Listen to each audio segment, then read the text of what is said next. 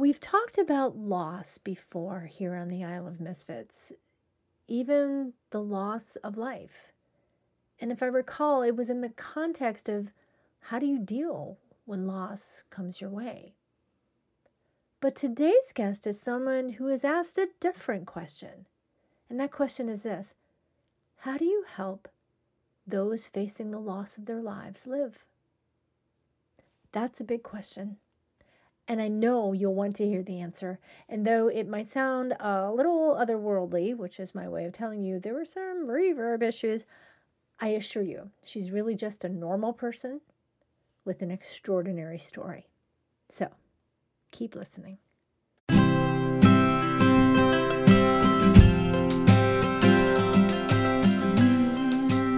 We all experience loss. It's unavoidable. But of course, there's many ways of dealing with loss, as, as there are people dealing with it.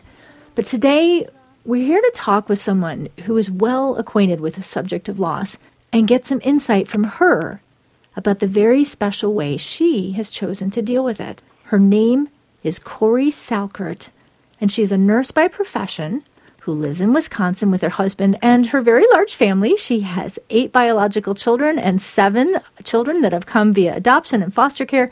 And she's written a book called I Will Love You Forever. So first of all, I would just like to give you a very warm welcome, Cori, to the Isle of Misfits. Thank you so much.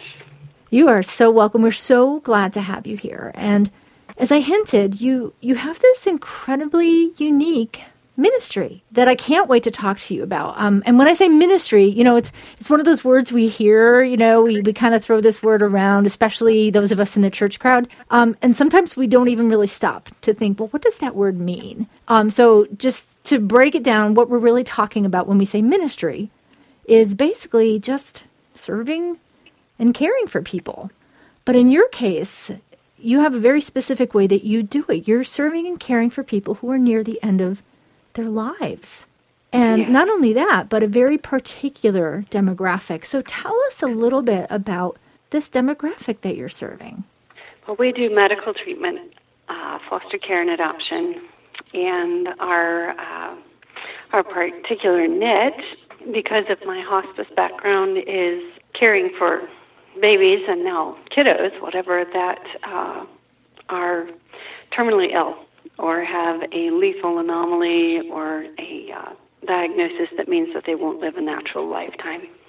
So, okay, so for many of us, what you're talking about, you know, we spend a lot of time and energy doing everything we can to avoid loss, let alone let alone the finality of death, right? And, you know, and when it comes up, we're quick to say things like, oh, don't talk that way, and, you know, we don't want to go there. And yet, here you are.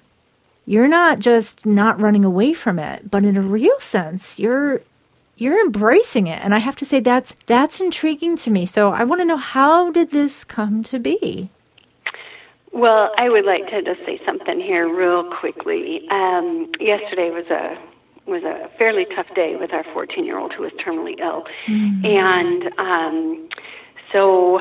You know, things had settled down by about eight o'clock, and we weren't headed to the hospital. Um, my eighteen-year-old came home with a pizza because he works at a pizza shop, and so we were sitting at the table, and um, our sixteen-year-old and eighteen-year-old and my husband and I were eating this, eating this pizza and just chatting about this, that, the other thing, and the subject came up that my sixteen-year-old is going to a funeral tomorrow night um, with... Uh, one of her teachers from school, and this funeral is for an eleven-year-old who committed suicide um, last week. Mm-hmm. So when, I don't want anybody to get the perception that, you know, I always run arms wide open, you know, towards the danger.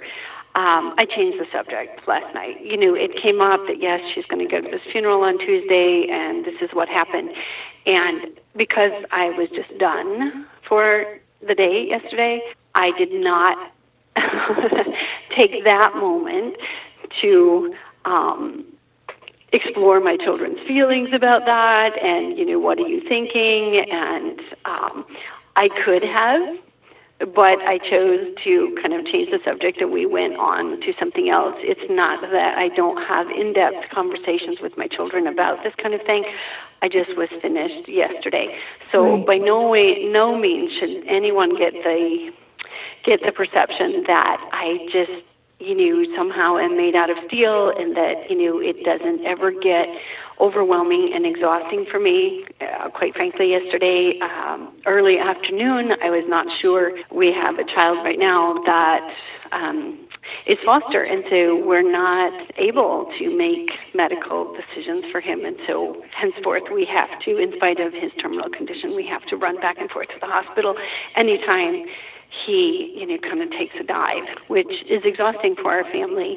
However, if we just don't want all of the the political aspect of it, we could just say, you know, that we don't want you, and the child would be left with no one really, you know, that's that's by his side and advocating for him, um, like mom. And so he's not he's not the problem, and he's not the uh, the issue, and he still needs to be taken care of. And so we continue on with that. But I was having some anxiety over, you know, I don't want to wait too long, but I don't want to jump too quick, because sitting in the emergency room for eight hours only to have them say there's nothing here to fix and I'll take him back home. You just, you weigh that out. And my husband sent me to my room and mm-hmm. said, you need to go take a nap. I lay down, and as I climbed into bed, I just said, you know what, I need wisdom.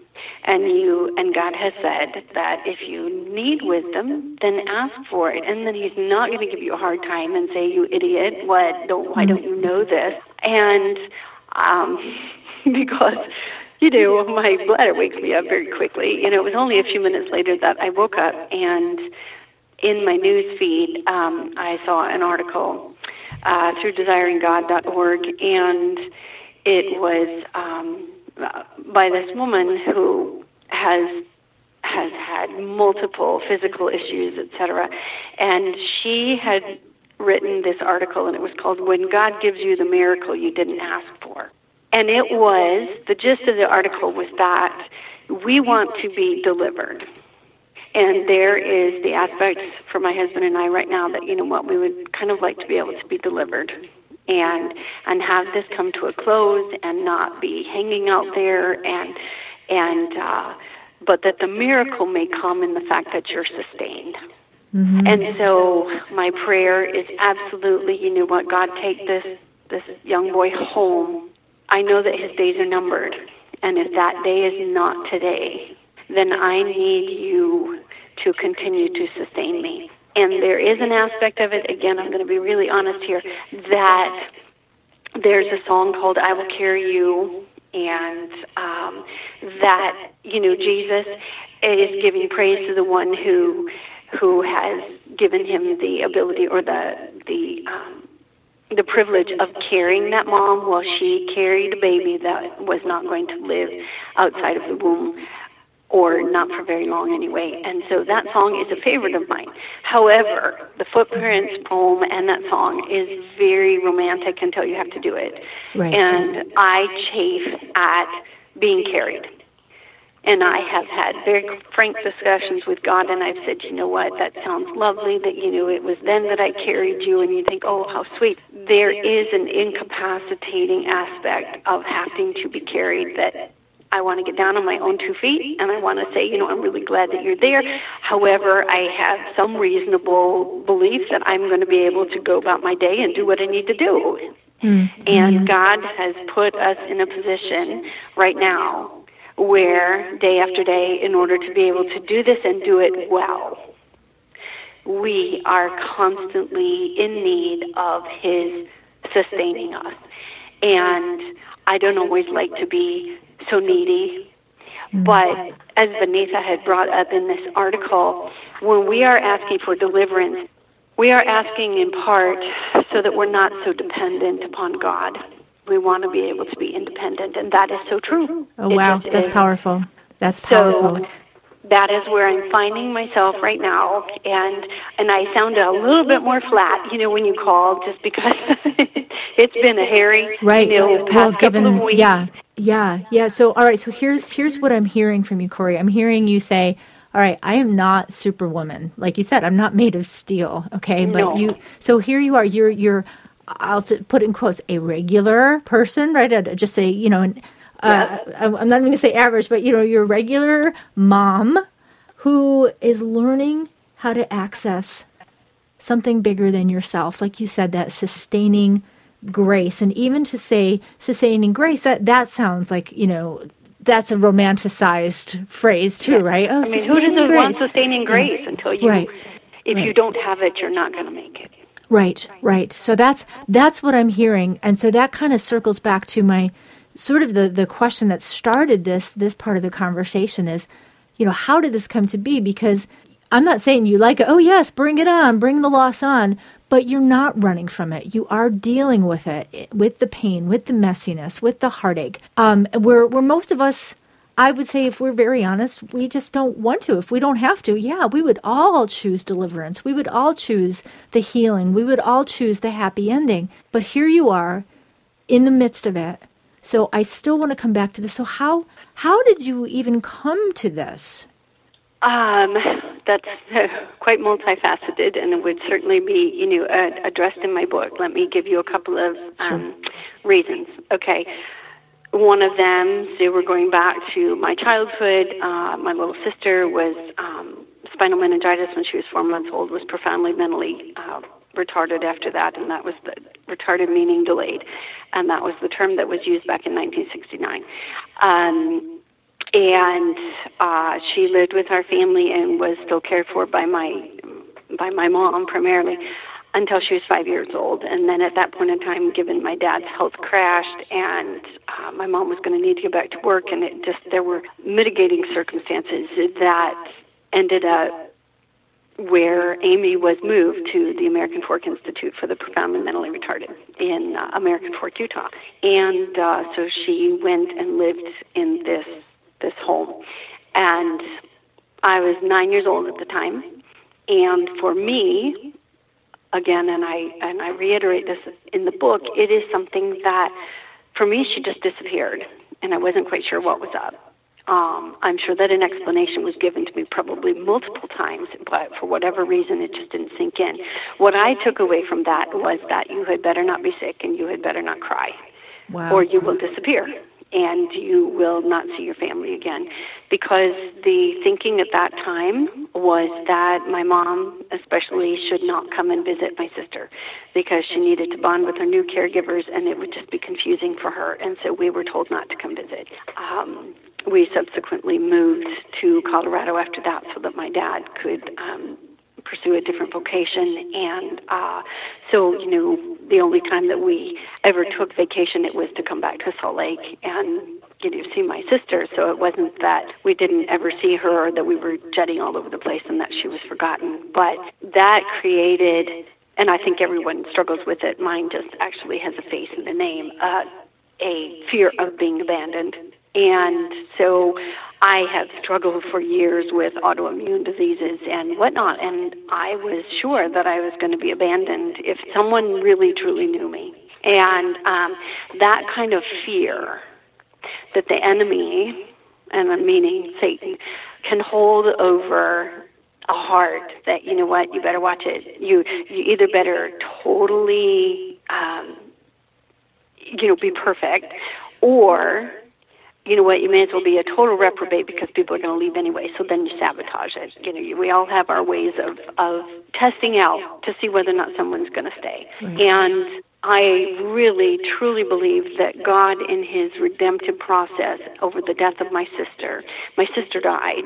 She was at the Institute, and um, when she was eleven years old, they were having a picnic, and um, she was taken in to go to the bathroom, and she was able to do that on her own, and Um, but when she came out of the bathroom, she she went out the wrong door and got off of the property and onto a golf course next door. And um, and this was a Friday afternoon, beautiful day. They're having a watermelon picnic at the home, uh, and she wandered across that golf course and found a lake and drowned. Mm. And I struggled with that and thought for years, you know what? And I and I. And I threw that back in God's face, and I said, you know, if you'd been there, she wouldn't have died. So there was just such a sense of abandonment that by the very one who I presumed would be there, I felt was not. And honestly, okay, so then I'm I'm forty-some years old, and I heard the song by Selah, Unredeemed, so they are a favorite mm-hmm. um, worship band for me, um, that anything that's shattered, that's laid before the Lord, just watch and see, it will not be unredeemed. And I thought, there you go. Take this. I'm so sick and tired of living sick and tired, and I'm tired of being wounded. And my perception is, is that you were not there. And through the process of even writing this book, I have laid that out for him again, and I've asked God, you know what, redeem this, redeem this, because I don't want to live wounded. I don't want to live angry. I do not want to live as though somehow at the time when I needed you most that you were not there. And through the process, God be thanked, of writing this book, whether anyone else gets anything out of it, I certainly hope that they do. I was able to see that my sister honestly would not have died if my if God had not been there. Because she should not have been able to get out of that home through locked doors. She shouldn't have been able to get off of a fenced property. She should not have been able to walk across a golf course on a beautiful Friday afternoon and not be seen by anyone. And my sister walked with a stagger. You know, she's very spastic, and, you know, it would have been obvious that she didn't belong there. Um, but she died. And so there has been a healing, and this is something that for this is for me. And I totally resonate with that woman in the New Testament. It's like, you know what, you weren't there. Mm. You don't know. Yes. And when Jesus says that he brought, you know, that alabaster Martha. box, here, I'm bringing this.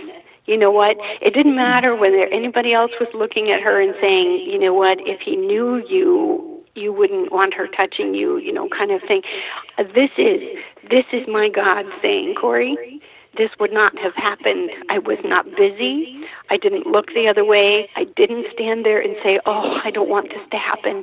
So while he might not have caused it, he purposed it. And my sister went home that day. She is not still drowning. She is not still struggling. She is whole and well, and I'm going to see her again.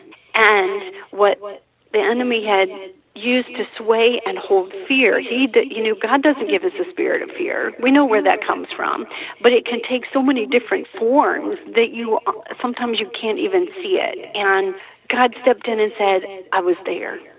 and she's with me, and I am in process of redeeming this in your life. So my sister, due to her physical difficulties and the seizuring that she did all the time and the inability to really walk and take care of herself and how that got to be too much for my family, um, had her placed in that home. And I have an empathy now because of my own physical health as well as my sister's for those that find themselves in a position where the ones that they thought were going to stay were not able to do that. And so we advocate for these children who, because of their parents' inability or unwillingness to stay, need someone who will step in and say, I understand that you're going to die. I just want to make sure that you have a life before that happens. And I'm not going to turn away because I can't control whether or not, you know, you're going to live. I have learned in my life that I need to look at things and say, all right, what is just the way it is? And what do I have some say-so over? These children have a terminal diagnosis. I cannot change that. What I have some say-so over is whether or not they have a quality of life before they before they pass away. Oh, yes. There's, in fact, there's a quote, and I want to get to that in a second. But before I do, I want to go back to something you said that was so powerful about your sister. You said, she's not still dying. She's not still drowning. And, you know, that's so important for, for so many of us. I don't know anyone, really, who hasn't in some way been touched by loss, um, um, to get stuck in that moment. And I can yeah. say for myself that I've gotten stuck in those moments of some of the most painful moments. You know, you, you kind of get stuck there. And what you said is so powerful because for, especially for those that are in Christ, they're, no, they're, they're not suffering. They're not in that moment any longer, and it's so important for us to not live in that moment. And I and I do believe that I, I do want you to know that the two kiddos that we have right now, um, Charlie and our foster kiddo, um, they have the potential to drown. and we mm-hmm. would not be able to save them from that. Mm-hmm. So I kind of laid it out with Amy drowning, and no one was there humanly to intervene, that I wanted to be able to affect good in someone else's life and that they wouldn't be alone and that that wouldn't happen. And I have two boys right now that, due to their lung condition and their diseases that they have, um, they could drown right in front of me. Mm-hmm. And so that was a wrestling point, honestly. Okay, so here we are, Isle of Misfits, because this just is so outside the box, and I'm mm-hmm. a square peg trying to fit into a round hole. And I laid out the ground rules, and I told God what it was that I thought was manageable and what I could do. Mm-hmm. And then He has brought these children in, and He has said, Cori, it's Guess not what? enough for you to trust me for what it is that you think you can do. Because then that's not really trusting me. There's no sustaining grace necessary oh, wow. if you can manage this. He said, if you say that you don't want them to die this way, then you are saying you don't want that. Mm, oh my. And that is, that is not what I want to say. And so we live day to day knowing that we will attempt to intervene and clear the secretions in their lungs, but one of these times we are not going to be successful. You know, and they'll die as a result. And what? Okay, so now let's talk about the next thing. So you, there's a quote, and um, I don't want to jump ahead because it, it was about so, uh, a specific uh, person named Emma Lynn, um, mm-hmm. but Uh, the, here is the quote, and then I'm going to ask you to tell us a little bit about Emma Lynn. Um, you said, we didn't bring Emma Lynn home to die. We brought her home to live. Tell us yeah, about yeah. Emma Lynn. Um, she was going to die, and she was going to do that someplace. And our... Our perspective on it was not that we brought her home and then just kind of held vigil and sat and watched her in a darkened room and just waiting for her to pass away. Um, we did not do that. It wasn't. It was something that we were on a mission to provide a life for this child before she took her last breath and woke up in heaven. And so um, we did. We took her to the bank and to the beach and to the bookmobile, have oxygen tank, have baby will travel, and um, she lived more in those fifty days, I think, than, you know, some people have said that they've lived in eighty years. She went to a Wynonna Judd concert, she went to church, she went to picnics, you know. Wynonna Judd. Yes, why, yeah, because we had tickets to be able to go see Wynonna Judd, my girls and I. and um, That's fantastic. We took Emma Lynn, and that was on a Saturday night, and she died the following Wednesday. So, you know, it was one of the, the last things that we did. And no, she was not a normal newborn, and noise did not bother her because the concerts are loud. You know, she was fine through most of the concert, and at the end got a little bit antsy, so I just went and stood in the back and had her head tucked up underneath my chin and just swayed back and forth, and, you know, she settled right down. But that was something that we went on living and... and doing what we did rather than just hunkering down and not, you know, going anywhere or doing anything. And in part we did that because I had attended a bereavement conference, and a mom was talking about taking her little girl home, her baby, and didn't know how long she was going to live, and they kind of hunkered down, and she said, now, you know what, I wish we would have lived while she was living instead of being so focused on her dying. And I took that to heart, and I thought, all right, I'm going to live while she's living. There will be plenty of time to deal with her dying later. Mm. That's just, that's so powerful, you know, and you're, you're, you know, you brought up some song lyrics, and I, it makes me think of a song. It's not necessarily a, um, from a Christian artist, but I certainly got a message, you know, the Martina McBride song about do it anyway. You know, you can spend yeah, your yeah. whole life building something from nothing. One storm can come and blow it all away. Do it anyway. And that's what yeah. you're talking about. You know, like, God is great. I hope you dance. Oh, I'm sorry. If you get the yes, chance yes, yes. to sit it out or dance, I hope you dance. Yes, that is the and other one. So, yes, that's that's kind of where we're at. And, and it may not look like it was worth anything, but I don't care. Right, because the truth is it's it's worth so much more than we can even fathom, because we yeah. don't see the whole picture. We see what's going on this side of eternity. Um, but there's so there's so much more. Um Oh, my goodness. Um, and now um, I know there's so much more I want to talk to you about. Um, just really quickly, tell us about Charlie.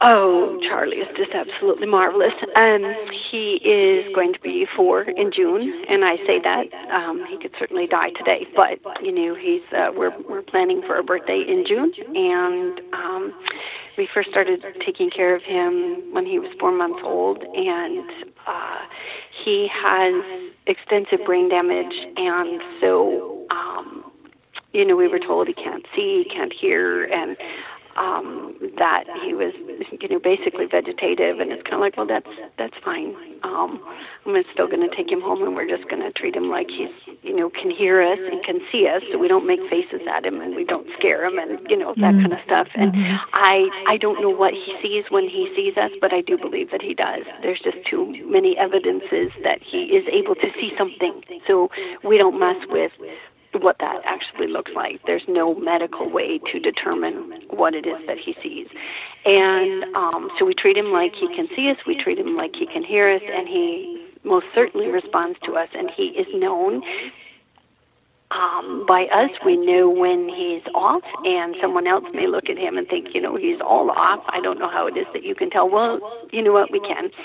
And um, I'm able to go head to toe when I take him into the doctor and say, okay, this is what's different, this is what's different. And we have been able to address the problems that he has, that he is nonverbal and he's not able to advocate for himself, but because I know this baby.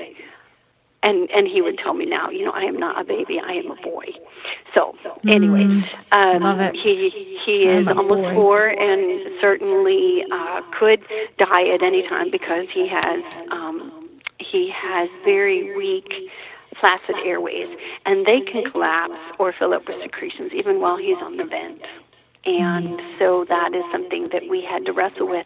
Okay, if we say we don't want him, no one's going to fault us for leaving him at the hospital and walking away and saying, no, you know what, this is more than what we want to deal with. We wouldn't be faulted. But we have certainly believed that God has said, do you believe that I can step in mm. and redeem this situation? That there is, we create space every single stinking day for the supernatural. If God did not step in and do what he does, then we would be lost. So by no means do we waltz into each day, and it is so humanly doable that, hey, the explanation is just there. No, there's a great deal of reliance on God. Grace is sufficient for you, and that his strength is made perfect in weakness. Mm, yeah, and creating space for the supernatural. I mean, I can only imagine there there have there there have had to be times when you've you've sensed that in a in a palpable way. Um, oh yeah, yeah, yeah. yeah. Just waking up yesterday after that very brief nap and having prayed for wisdom, and then getting beneath us article on we want deliverance because we want independence. We don't want to have to be constantly, it says, pray without ceasing, but we we prefer to just do that kind of in theory, that it's not really a necessity. And right, you know right. what? God has created this necessity. So instead of chafing at that and wishing that it wasn't there, it's like, okay, embrace it, because at the end of the day, honestly, this is about these children, et cetera, but this is so much more about God wanting relationship with me, with my husband, with my children, and us to know him and to be wanting to be so close that if he brings in super difficult situations, that we're not running as fast and far away from as possible, but it's a matter of, I know that we're between a rock and a hard place, we're sitting at the Red Sea, but I know my God, and he is able to part the Red Sea. And so him giving me that article, and then the song by Sherry Easter, and it says, you know, this is hard, sometimes it feels like no one's ever been this place before, and she is praying at that point in time, and she's telling God, you know all the ways I need you. You know all the ways I'm weak. So I'll be quiet so you can hear my heart. Mm. And that's one of my songs that I pray all the time, because I don't know. I don't know whether or not my child's actively dying or just flirting with it. And So hear my heart.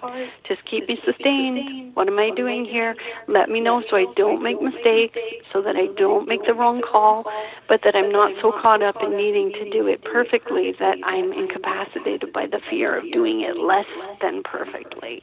Right, right. And oh, you're saying so many powerful things, Cori. You know, what you just said about, um, you know, this is not about, well, hey, no one's going to blame you if you if you can't do this, but It's it's so much bigger than about avoiding blame or avoiding guilt or avoiding pain. This you're talking about an invitation to something even greater that doesn't make sense, and you know, in, in so many senses of the word making sense. But all right, I wanna I'm gonna explain it using your words, because here's another quote um that that I, I lifted from you. Okay, so here's what you said. You said, "I mean it with my whole heart when I say I love these children who have been given to us for just a little time on earth. And I will indeed love them forever. We invest deeply and we ache terribly when these kiddos die, but our hearts are like stained glass windows made of broken glass that has been bonded back together. Those windows are even stronger and more beautiful for having been broken." That's what you're talking about. It's it's mm-hmm. unfathomable, and yet it's real. Yeah. Yeah. Yes, yes. Okay, it is, so, and it could have bbeen a fluke, like with Emmeline, but then we turned around and did it with Charlie, and now we're doing it again with this fourteen-year-old. And we have had four other foster kiddos that, you know, just came to us medically needy and are doing wonderfully and have, you know, moved on. So it's not that we just do foster care for, you know, those that are terminally ill, but that, that has been, you know, kind of our niche. We okay. do it on purpose. It's not accidental. Right. right. It's intentional. Okay, so here's my question to kind of wrap this up. So what do we do with this? You know, we, we hear this inspiring story and we think, well, God bless Cori. That's great, but she's special. I could I could never, you know. And so let's talk to that person. What What's the takeaway that you want people to get from your story? The takeaway is, is that, you know what, there's probably something that you're really good at that somebody has said, you know, you're such an overachiever.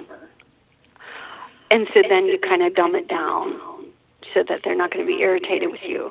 But then how dumbed down do you have to be before they're going to be happy with you? Because, you know what, honestly, there are just some people that would just assume that you not exist, and then that would make them, that wouldn't make them happy, but they think that it would.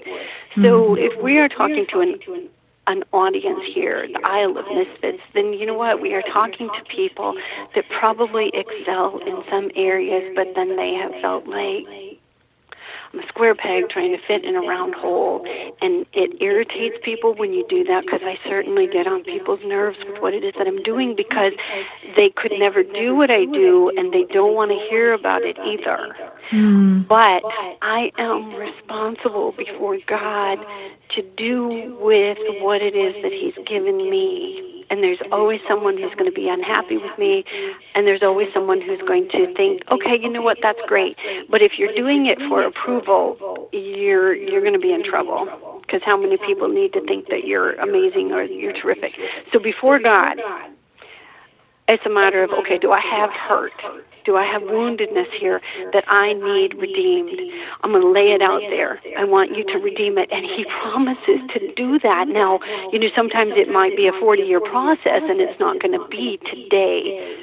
But he says he gives wisdom. He says he gives strength. He says that he will restore, you know, the years that the locusts have eaten. Well, you know what? So he says that faith is what pleases him.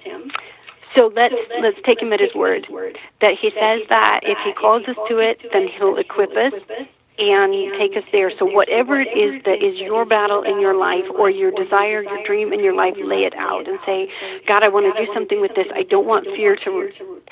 I still am afraid. I just... just don't not do anything, and double negative there. I don't hold back and don't and say, no, I'm not going to do it because I'm afraid. It's a matter of, I can, yeah. I can do this afraid. Yes, I can, yes, you know, be afraid so and do it anyway. Yes, yes. Be afraid that's the definition and do it anyway, and don't let your life be dictated by, well, I was too scared to do that, I was too scared to do that. It's like, oh, that, that quote that says, oh, but what if I fall? And I feel like God just says, oh, but my darling, what if you fly? Mm. Oh, and Cori, what, yeah, what powerful, what powerful words of encouragement you have for us. Thank you Oh, wow. Thank you so much for sharing this. I, I feel like we could keep on talking. Um, we'd love to have you back on the program anytime you would like. Um, but let's tell people. So the book is called I Will Love You Forever. Um, yeah, yeah. How? All right. It comes out in March, right? Um, it's already available uh, via Amazon dot com. They're sh- they've been shipping it out now for like the last Wonderful. week and a half. Um, it'll be in stores um, as of March first. Um, Barnes and Noble has it online, as well as uh, Christian Book Distributors. So it's available in audio as well as uh, Kindle or uh, written format. So, you know, by all means, and this is a journey of how there has been great loss and great redemption. This is not a story about a, about I am not Elastigirl. You know, it is not a story about this uh, profoundly amazing woman. It is a story about redemption mm-hmm. and how God uses flawed, ordinary human beings. But when you say yes, He can do some really amazing things through you. Mm, when you say yes. So if you think this conversation has been encouraging, wait until you read this book. I can't recommend it enough. So uh, you know what to do, people. And Cori, thank you so much for being with us today. And I do hope that we have a chance to speak again. That would be great. Thank you so much. God bless you. I think my favorite line was what Cori said at the very end. What if I fail? Oh, but my darling, what if you fly? That is powerful stuff, friends. And you can pick up a copy of I Will Love You Forever, which again, I highly recommend, on Amazon.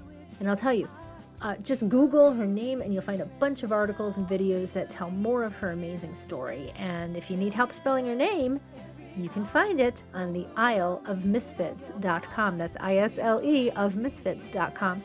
As well as lots of other great podcasts and blogs about people and ideas to expand your world. Oh, and speaking of expanding, I told you we'd be making some exciting announcements. Well, I'm still in tease mode, but just know that in the coming days, you're going to be hearing more